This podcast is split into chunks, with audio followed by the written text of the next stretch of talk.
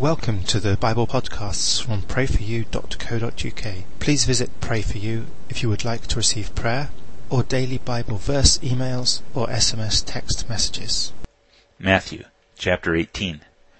In that hour the disciples came to Jesus saying, Who then is greatest in the kingdom of heaven? Jesus called a little child to himself and set him in the midst of them and said, Most certainly I tell you, unless you turn and become as little children, you will in no way enter into the kingdom of heaven.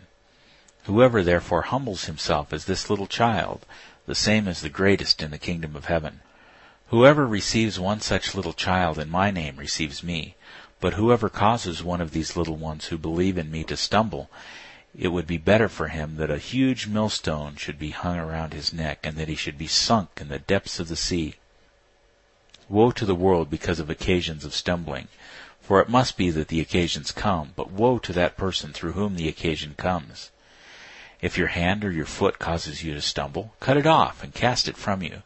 It is better for you to enter into life maimed or crippled, rather than having two hands or two feet to be cast into the eternal fire. If your eye causes you to stumble, pluck it out and cast it from you.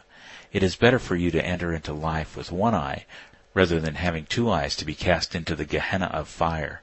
See that you don't despise one of these little ones. For I tell you that in heaven their angels always see the face of my Father who is in heaven. For the Son of Man came to save that which was lost. What do you think?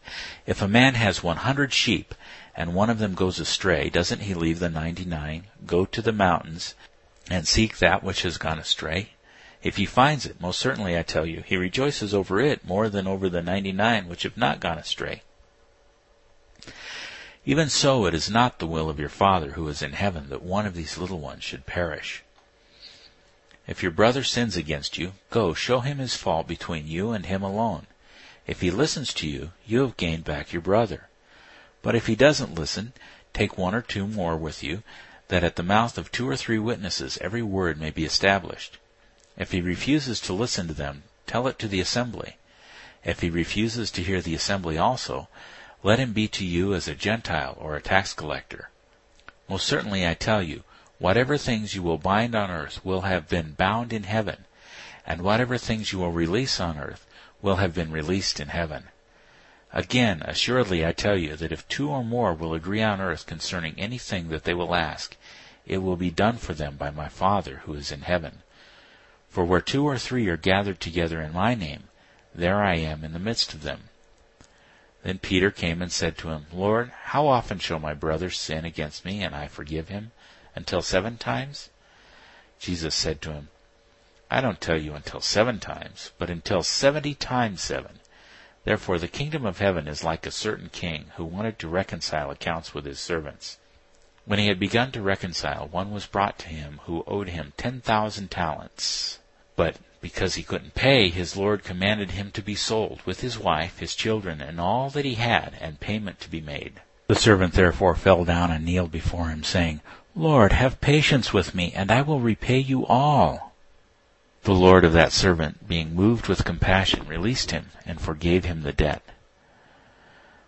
But that servant went out and found one of his fellow servants, who owed him one hundred denarii and he grabbed him and took him by the throat, saying, Pay me what you owe. So his fellow servant fell down at his feet and begged him, saying, Have patience with me, and I will repay you. He would not, but went and cast him into prison until he should pay back that which was due. So when his fellow servants saw what was done, they were exceedingly sorry, and came and told their lord all that was done. Then his lord called him in and said to him, You wicked servant, I forgave you all that debt because you begged me. Shouldn't you also have had mercy on your fellow servant, even as I had mercy on you? His lord was angry and delivered him to the tormentors until he should pay all that was due him. So my heavenly Father will also do to you if you don't each forgive your brother from your hearts for his misdeeds. Thanks for listening to the prayforyou.co.uk Bible podcasts. If you would like to receive daily Bible emails or daily Bible SMS texts, please visit prayforyou.co.uk.